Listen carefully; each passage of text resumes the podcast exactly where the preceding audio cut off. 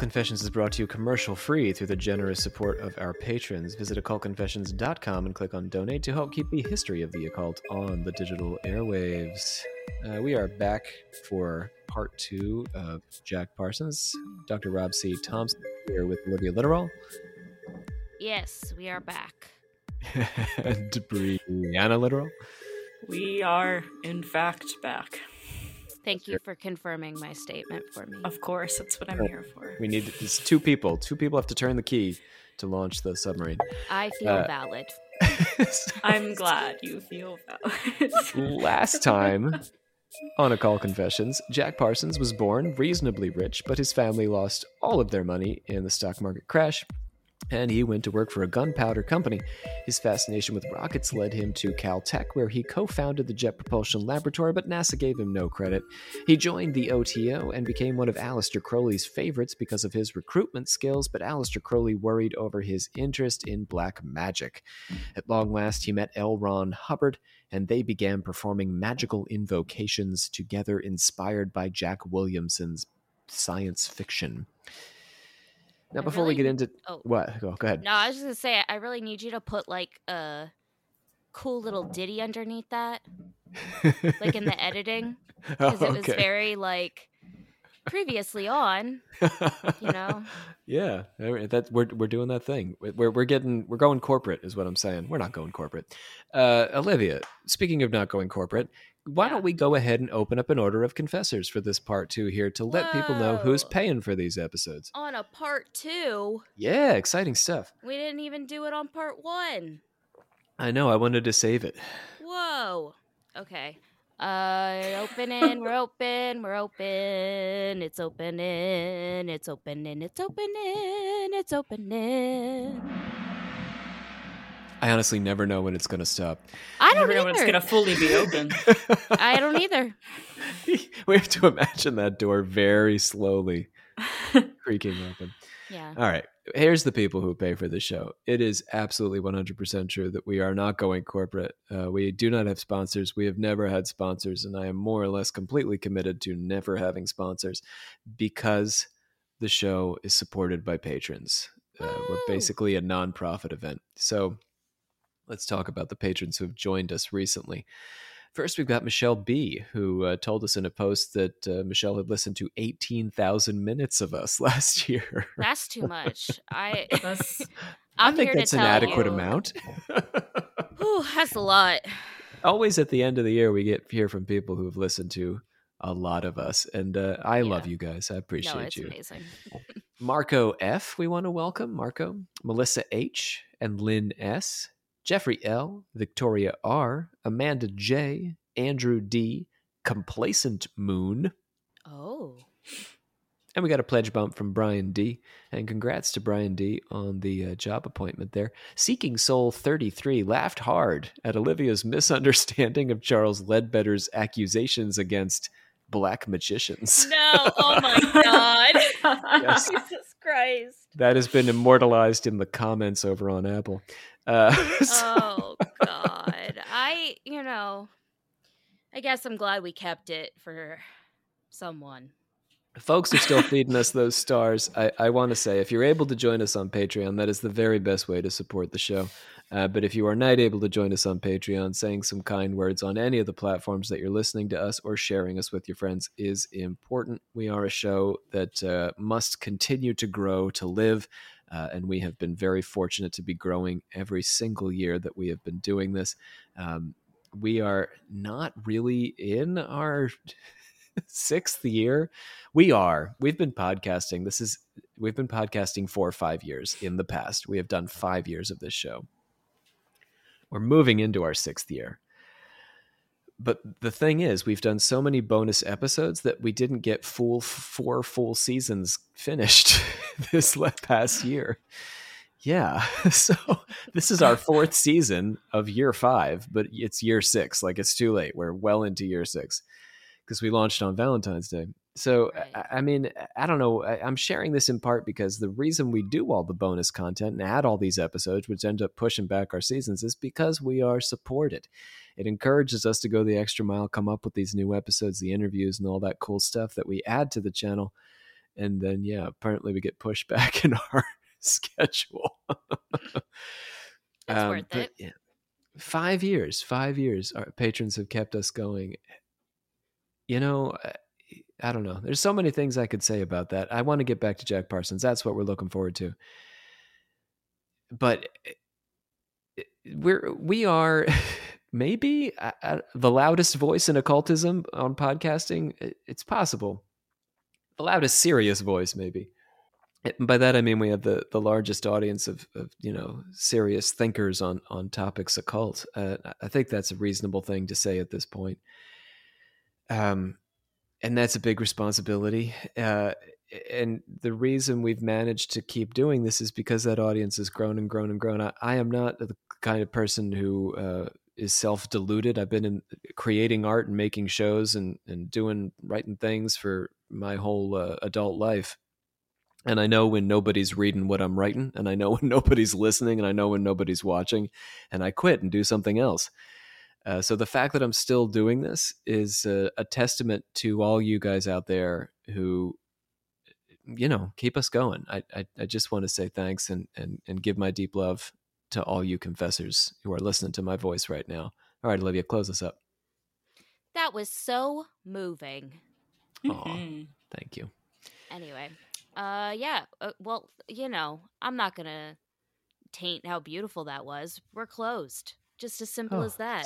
Simple. Just a the door simple, a slight breeze just closed it shut. wafted that door. Kisses that door frame as it gently Yup. presses into it. It's a hinge. Yeah. and it's closed. Let's give you what you're here for, friends. You deserve it. Jack Parsons was in the middle of conducting occult rituals with L. Ron Hubbard when we left him. So how does that go? So great, that- I imagine. It's uh, interesting, to say the least. well, Parsons followed the Enochian tablets in the construction and execution of the rites he was performing with Hubbard.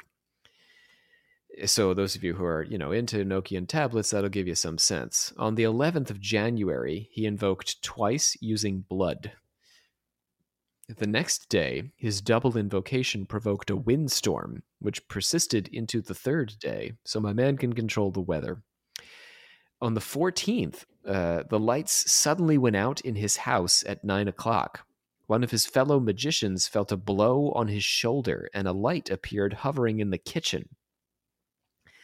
Parsons banished the light with a sword, and the magician's arm was paralyzed until the next day.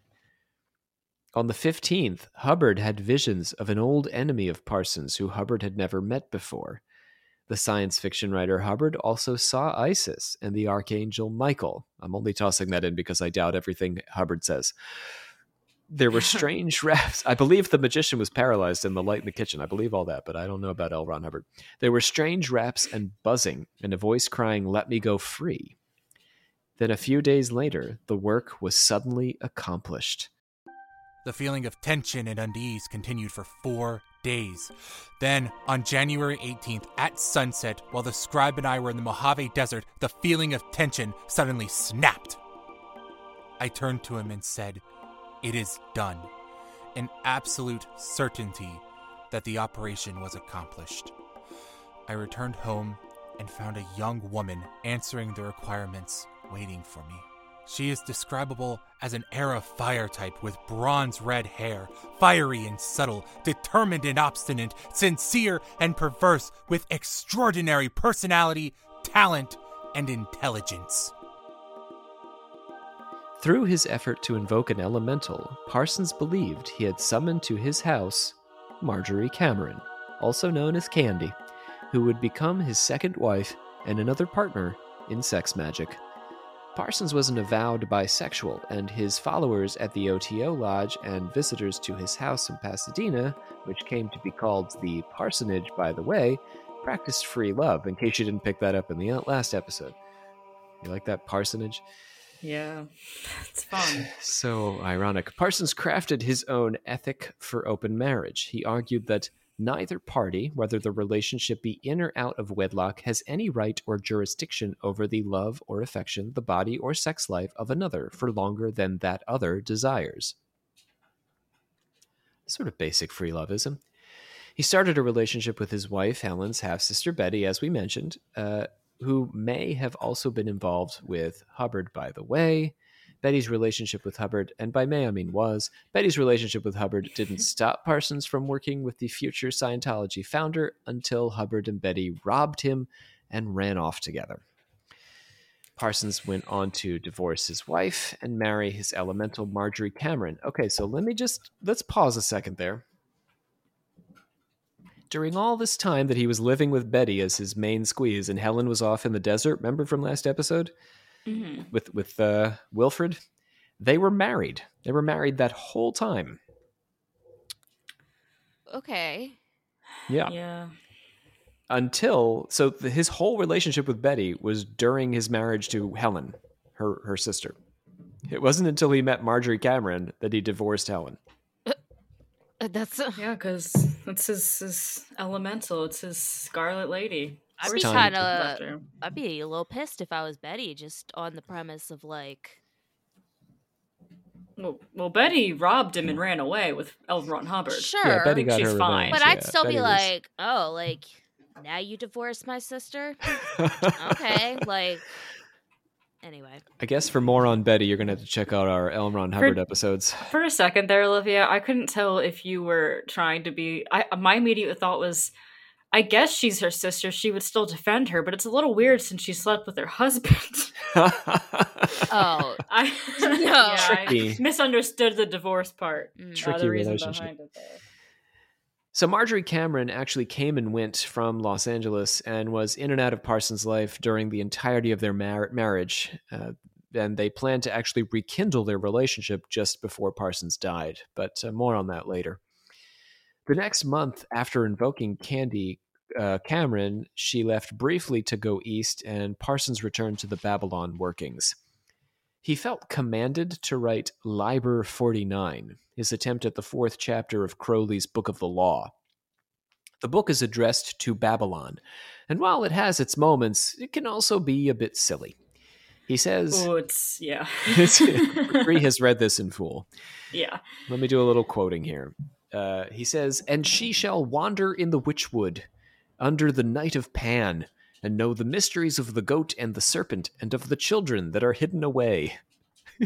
as Pretty as- evocative. Yep, yep. Pretty evocative, reasonably occult. He goes on, I shall drain thee like the cup that is of me, Babylon.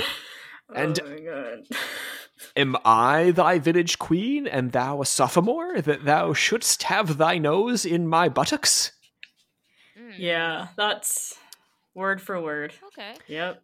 So we have the mysteries of the goat and the serpent, and then we have nose in buttocks. It, it just, Yeah. it's, it's a wild ride. Poetry. This this Liber forty nine. Yes, gets it it gets a little like uh uh teen romance drama ish, but like Yeah. add Oh. Shakespearean text to it.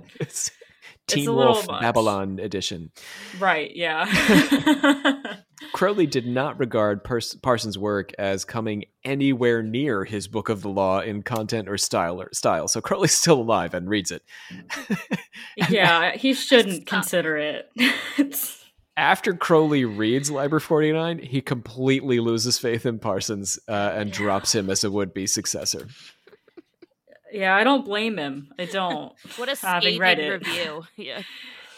To paraphrase OTO Frater Superior William Breeze, while Parsons had found success in rocket science by reading above his level, skipping steps, and rewriting the rules to suit himself, this didn't work so well in magic.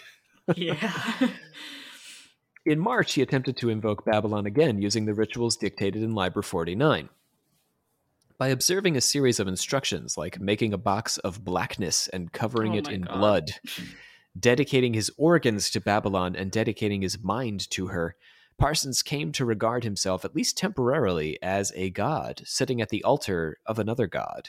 What followed was a call and response series of invocations. O Babylon, Babylon, beloved, come now, partake of the sacrament, possess this shrine. Take me now! Let me be drunken on the wine of your fornications. Let your kisses wanton me to death. Accept thou this sacrifice willingly given. Oh, you quoted that? Oh God. Oh, yeah, it's delightful. Oh, Babylon, Yeah. Babylon, beloved, come now, partake of the sacrament, possess was this real- shrine.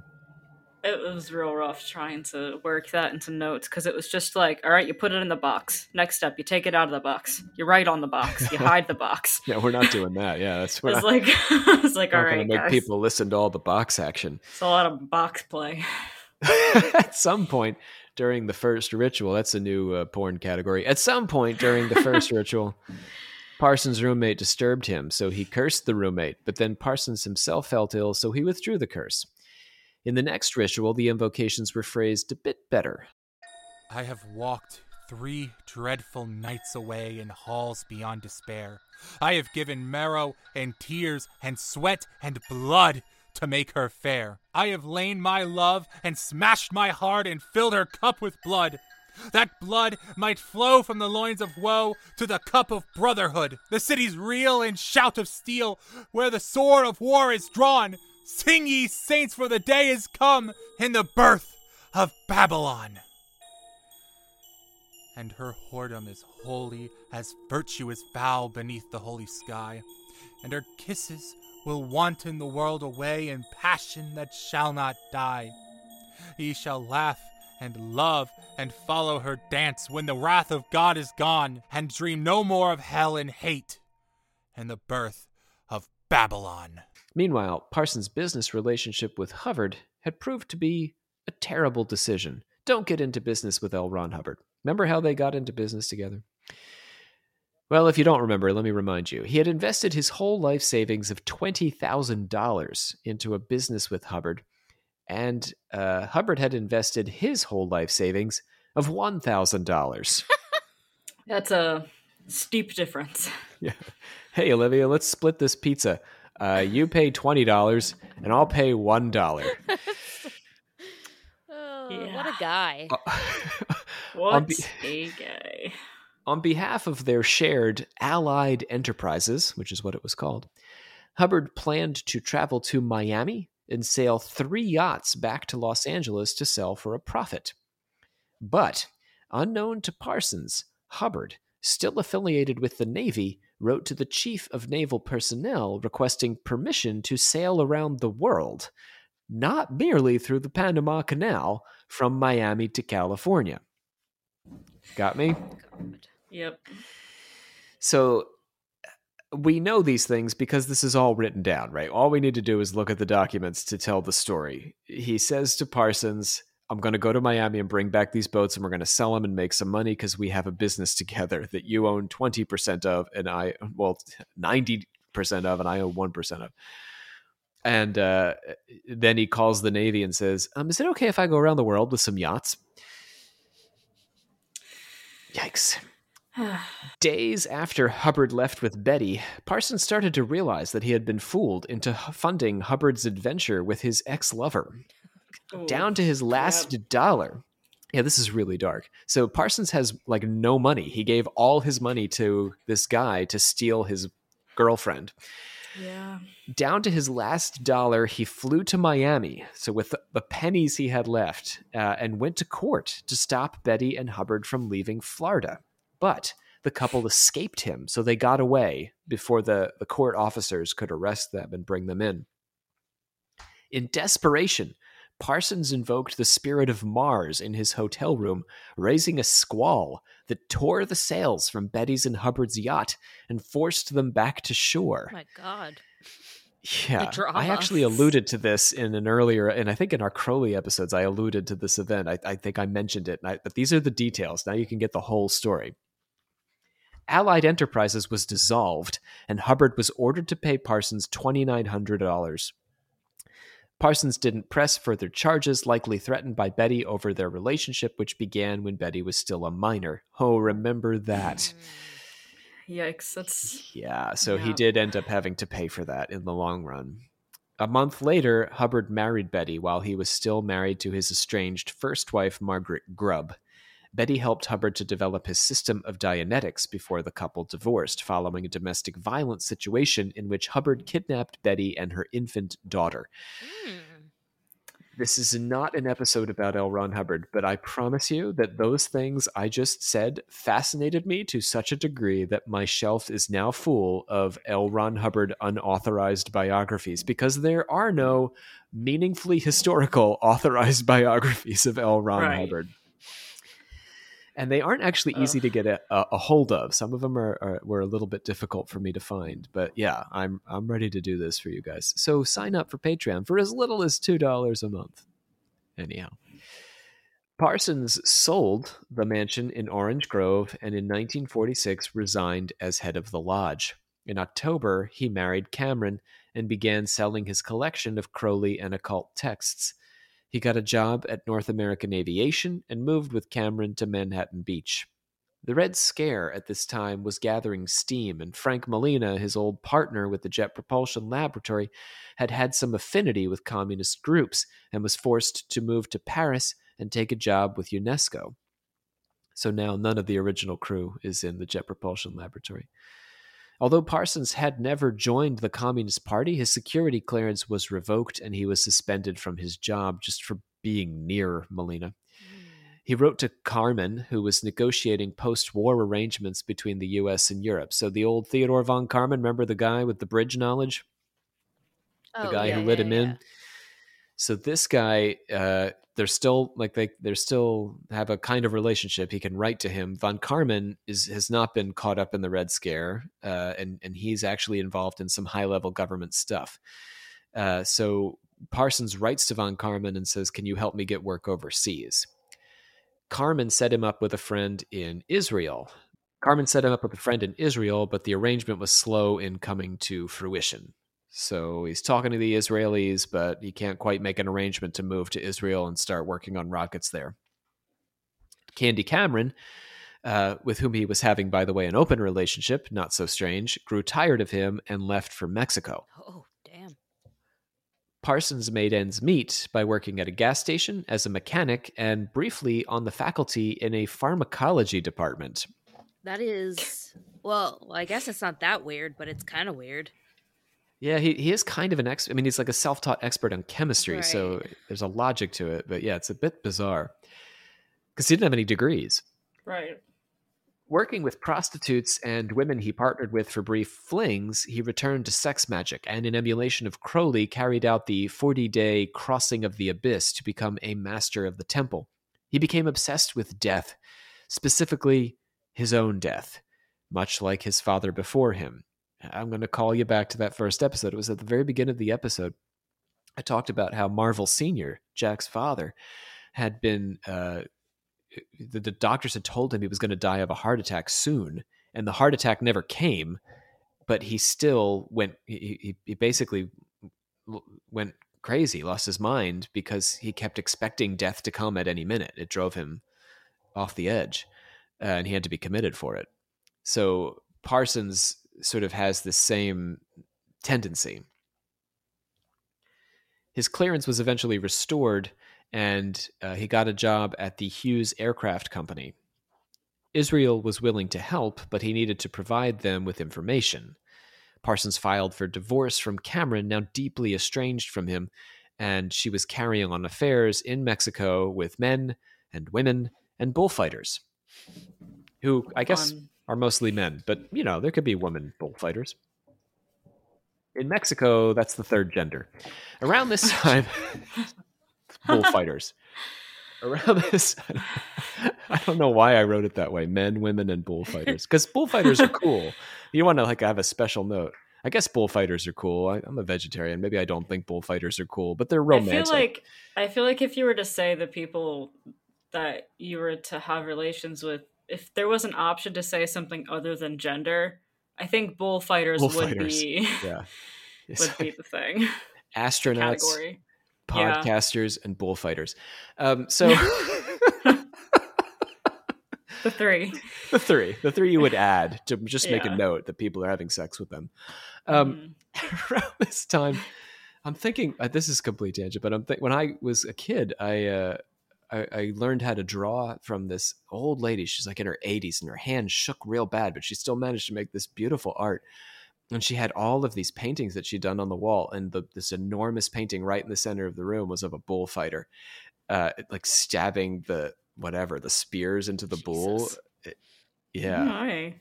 yeah and they like she had children and always the the children came like several times a week and she would teach us how to draw and she was very good and she taught us how to draw uh, she's a good teacher but uh, yeah there's this bull dying right right out That's there horrifying.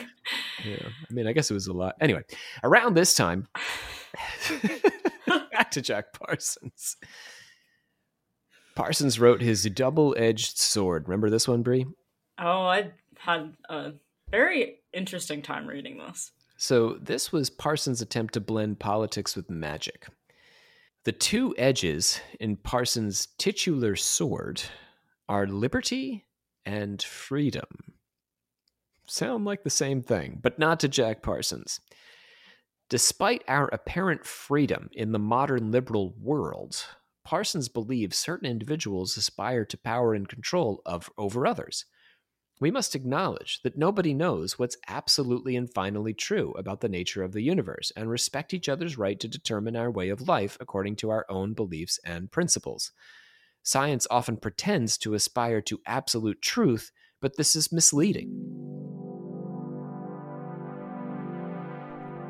In spite of its inestimable value, science is a tool and has nothing to do with ultimate truth. Herein is the danger of science. As a tool, it is so valuable, so useful, and so irresistible that we incline to regard it as the arbiter of the absolute, giving final and irrefutable pronouncement on all things. This is exactly the position that the pedant, the dogmatist, and the dialectical materialist would have us take. Then, posing as a scientist or propounding scientific doctrines, he can persuade us to accept his values and obey his orders. Today's science must forever be free to overthrow its yesterdays. Otherwise, it will degenerate into ancestor worship. In spite of its inestimable value, science is a tool and has nothing to do with ultimate truth. Whew. Go get him, Jack Parsons. Did yeah, you there's like this a lot book? about. I did. There's a lot about it that I enjoyed. Um, there was a couple things that like.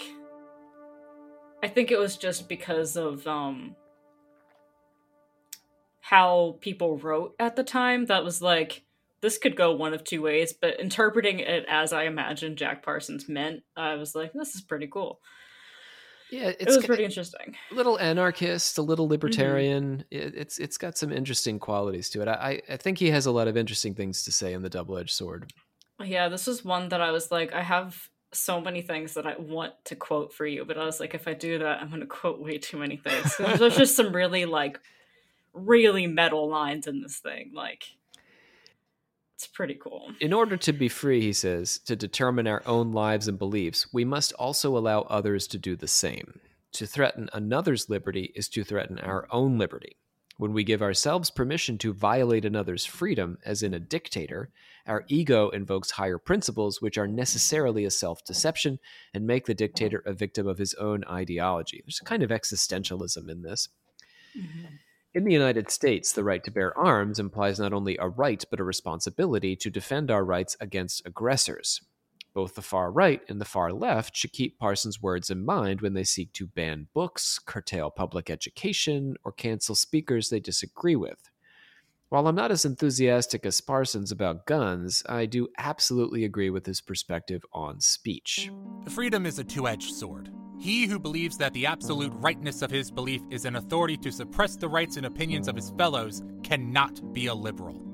Liberalism cannot exist where it violates its own principles.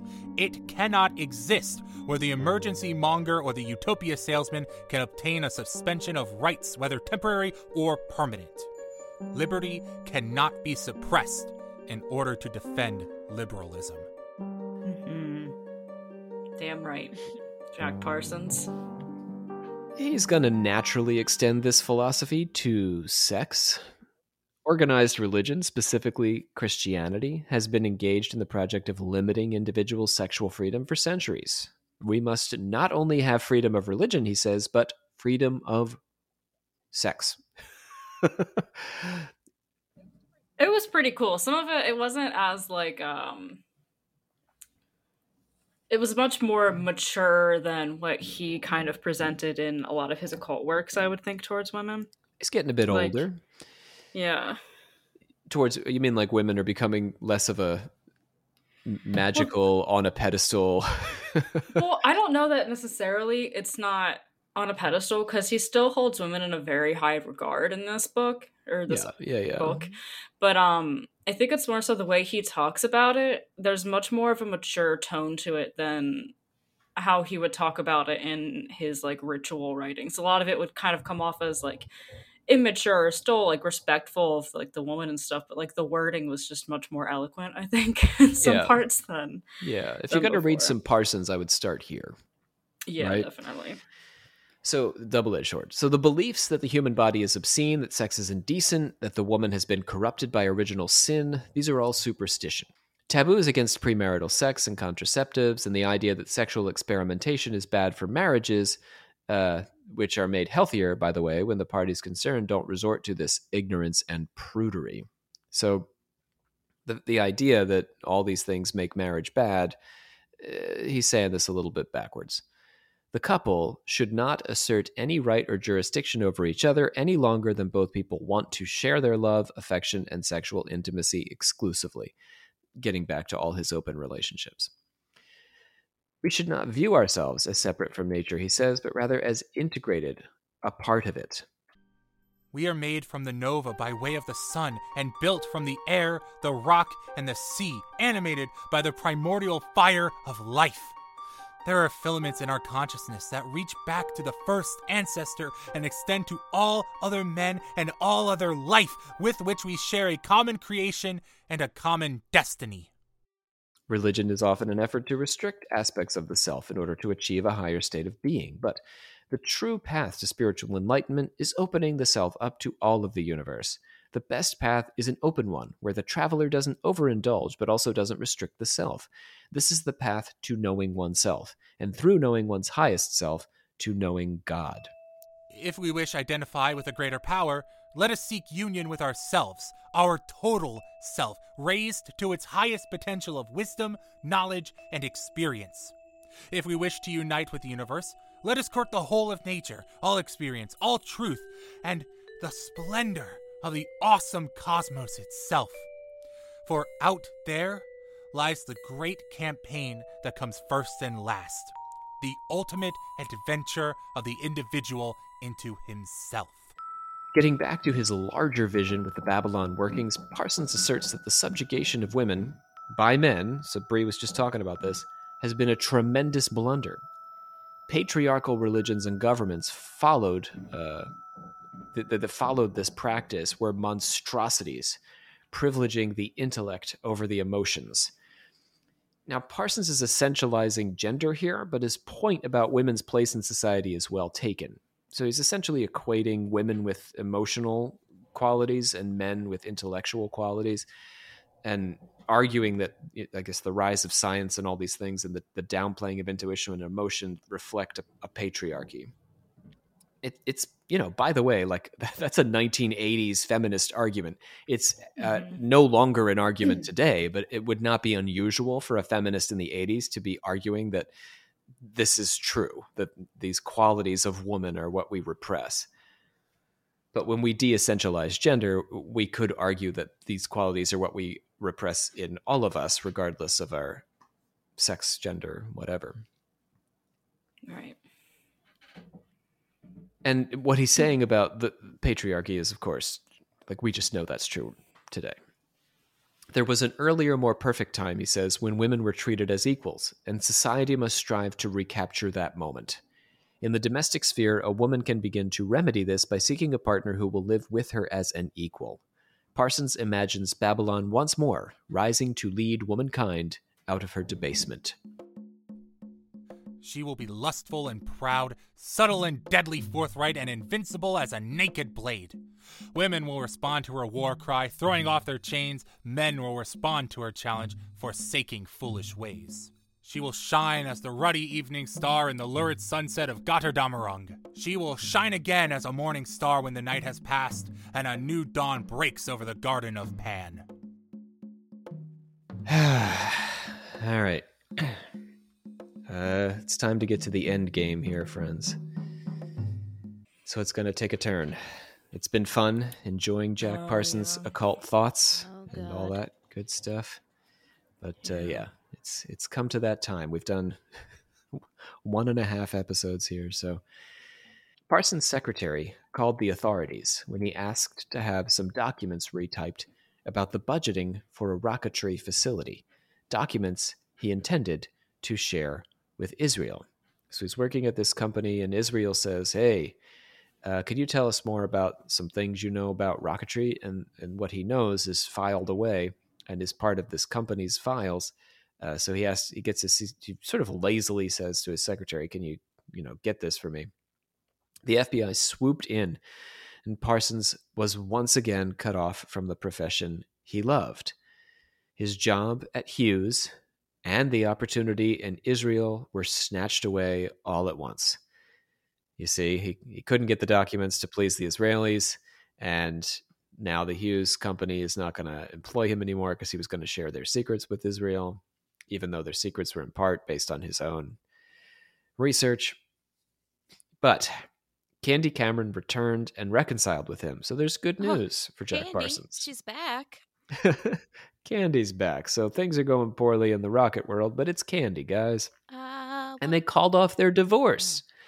You gonna sing about Candy? I was Candy? just gonna, you know, throw an "I want candy" in there, but Ah. you don't have to want her because you've got her, and she doesn't want to divorce she's you. Back.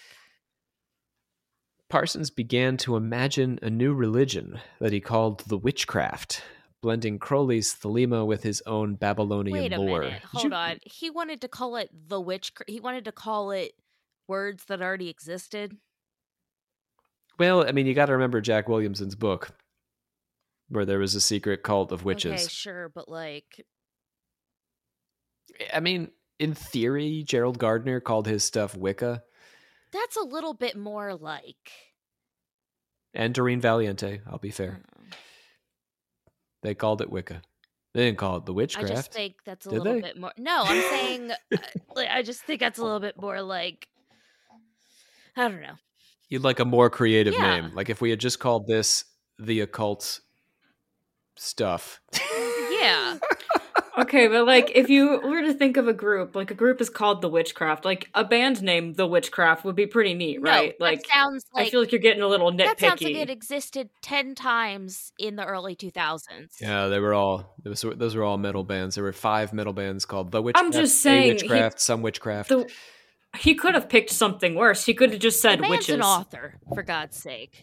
That's all I'm saying. should- Oh my goodness. He does right. That's true. So uh, he took a job at the Bermite Powder Company making explosives for movies. Moving on from from the witchcraft, specifically, uh, he was making miniature charges called squibs that made it look like someone had been shot. It's kinda cool. Oh, Yeah, So you know, like when you're watching a western Uh-huh. movie and there's that little bit of powder that comes off when they get shot. that's cool. It's a squib. But he was not content with this life, and he and Cameron planned to leave for Mexico to start over. He was storing chemicals at the Special Effects Corporation's facility, uh, but they asked him to remove them. Probably because I actually don't know the exact reason. There are reasons for this. It might have been storage. It was also dangerous, these chemicals you know, because they're explosive when they're put together. right. So the corporation had been letting him store the chemicals in their big warehouse, but then they said, You've got to get these out of here. Okay. So it's Jack Parsons, who used to do experiments on his porch, remember? so, Right. so he's not going to, you know, find a safe place to put them. He's going to bring them back to the laundry room of the house he'd been sharing with his wife. Ooh. Okay. Yeah. The Bermite Powder Company reached out with one last rush request for an explosive effect before he left. He was mixing chemicals with a tin can, since his beakers and teps, test tubes had all been packed away. He was leaving for Mexico, remember. It was the 17th of June, 1952. Ed Forman, who knew Parsons better than anyone, imagined that Parsons, who was often very sweaty, accidentally dropped the tin he was working with, although no one knows for sure what happened. All we know is that suddenly there was an explosion. All of his limbs were broken, his right forearm was destroyed, and a hole was torn in his face. He was declared dead at the Huntington Memorial Hospital 37 minutes later. His mother, Ruth, his mother, Ruth, despondent over the loss of her son, took a handful of pills, committing suicide immediately after learning of her son's oh, death. No. Yeah. Damn. On a night drive through the desert two years later, his lifelong friend Forman thought he felt Parsons' spirit in the seat behind him. The pair had agreed to try and contact each other through some sort of seance, depending on which one died first. On the desert drive, neither of them spoke, and Forman swore never to try to contact Jack Parsons again. Mm. Final thoughts on the life of Jack Parsons. One, I just realized I need to hit up uh Leslie and be like, "Hey, we we need to make a pact to do a séance for whichever one of us dies first, but It's like a Houdini thing to do. I I think it was him and his wife or something yeah, said they would like try to I definitely got to yeah. get that on the books. But um also sad. What a sad end. Well, I have a an even sadder note to add to that because when I was doing reading what you gave me, Rob, um, another note on the death was like after he died, then the mother died, and then um, out because I guess since Cameron and him were trying to like reconcile and like we're doing better again, she basically plunged into like an agonizing grief, and people said that she never like recovered from it. Yeah, I from wouldn't I be surprised. He, he- such a strong personality. I mean, what an immense hole that would leave in your life if you were the kind of person who was on good terms with him. I mean, I'm sure Ed Forman. I don't think Ed Forman was despondent. I'm sure he was very sad to lose Parsons and very shocked by it. But it seems like Ed Forman soldiered on in his way. Um, but certainly, he was very preoccupied with this loss of of uh, his his good friend. Uh, What was he? such like a sudden and horrific death too. And he was what, like thirty-eight years old. Yeah, he wasn't even forty. Yeah, a, a- a young man, a lot of good years left in him. Who knows what he could have accomplished? And he also like I feel like we talk a lot about people that did objectively like maybe not so good things, but he didn't really do anything that bad, right? No, he got a little Like weird. he got but weird, for the most not part. like But like for the most part, he yeah, in his weirdness was really trying to to put good things into the Just world makes it and sadder. make things better. Yeah. there he had a feminist aesthetic, right, Brie? I mean, before his Mhm. time in terms of a feminist aesthetic, early 20th century feminist aesthetic. So you know, we got to champion that. That's super cool. yeah. He was a self-taught man. Uh, pretty amazing. He taught himself how to make rockets. You know. Probably one of the hardest things you could even learn from somebody who knows what they're doing. He taught himself at a time when nobody was doing it. Like He managed to both impress Aleister Crowley and piss him off. I'm really impressed by that. I'm impressed by that. yeah. I mean, I guess Crowley was a volatile guy, but maybe the, the trick is ever being on Crowley's good side. That that may be the- what he really pulled off there was ever getting Crowley to like him. He- yeah, it's just a, it's an amazing and unusual life, and and the cross section with all these incredible and far more problematic characters Yeah. like Hubbard and Crowley and but yeah, Crowley and Hubbard they don't leave their stain on him, right, Brie? I mean, wouldn't you say, having Yeah. read him, that these guys had woman issues? Right. fair to say, and yet Parsons didn't. he was so the opposite of every like I, I honestly it's surprising to me when reading it that he even did work with them based on you know how much of a respect he actually had for women and how much he valued them in society in like politics and also in magic like he actually valued them as their own individual in all of those things I'm going to talk out of turn a little bit just because I can't, you know, I haven't committed to memory Crowley, but I think if you don't know about his personal life, it's possible to read into Crowley a variety of different kinds of politics. You know, every Yeah. man and woman is a star, mm. you know. He doesn't say every man is a star, every man and woman is a star. So there's a, a kind of gender neutrality to Crowley, but yeah, when you know what Right. you know, if Jack Parsons didn't know what was happening in Right. Italy and stuff, and that was in the past. Crowley was an old man. Like Crowley was at the end of his life, but right you know, yeah. I mean, I, I guess the only way you could take issue with Parsons is if you're a, a, like a total pacifist, because he did, after all, contribute to war. Oh yeah, okay. Yeah. I mean, but that's like, true okay, I. Yeah. the jet technology would have been used on missiles eventually and, and that kind of thing. It's sort of like Wernher von Braun, except Wernher von Braun was an actual Nazi, whereas Parsons right was not. Parsons was lucky enough to be born in the United States, I guess, so he was always on on the uh, the morally righteous side of that equation. But yeah, I mean, the dream for Wernher von Braun and Parsons, there's a similarity there that they always sort of, I think, were dreaming of the rocket to the moon, and all that war stuff was kind of just like crap they did along the way to get It's people kind of to keep paying for it. Yeah. right how they could get there yeah Yeah, yeah, yeah, yeah. I, I, I think the real inspiration with Parsons is how big he dreamed. Like he didn't just want to marry a mm-hmm. lady; he wanted to marry the elemental incarnation. You know? of- yeah he really wanted the most out of the woman he married He, he didn't want to just build a cool thing. He wanted to to build a thing that went to the moon, like someplace Yeah. where no one had ever been before. He wanted to make science fiction come to life. yeah uh, yeah yeah a very like pure thinker in a way uh and uh, just an inspirational character alrighty i guess let's uh bring it on home Oh, I yeah, we're doing this now. Okay, I Yeah, I we're doing this this is the time. hereby adjourn and declare close this meeting of the Secret Order of Alchemical Actors till such a time as we get together and do it again. so we want to thank brandon walls who uh, are what is he our silver tongue shadow provided the voice of jack parsons this day I am joined at the microphone by Olivia Litterall, our Grandmaster. I'm sorry that I started this journey hungry.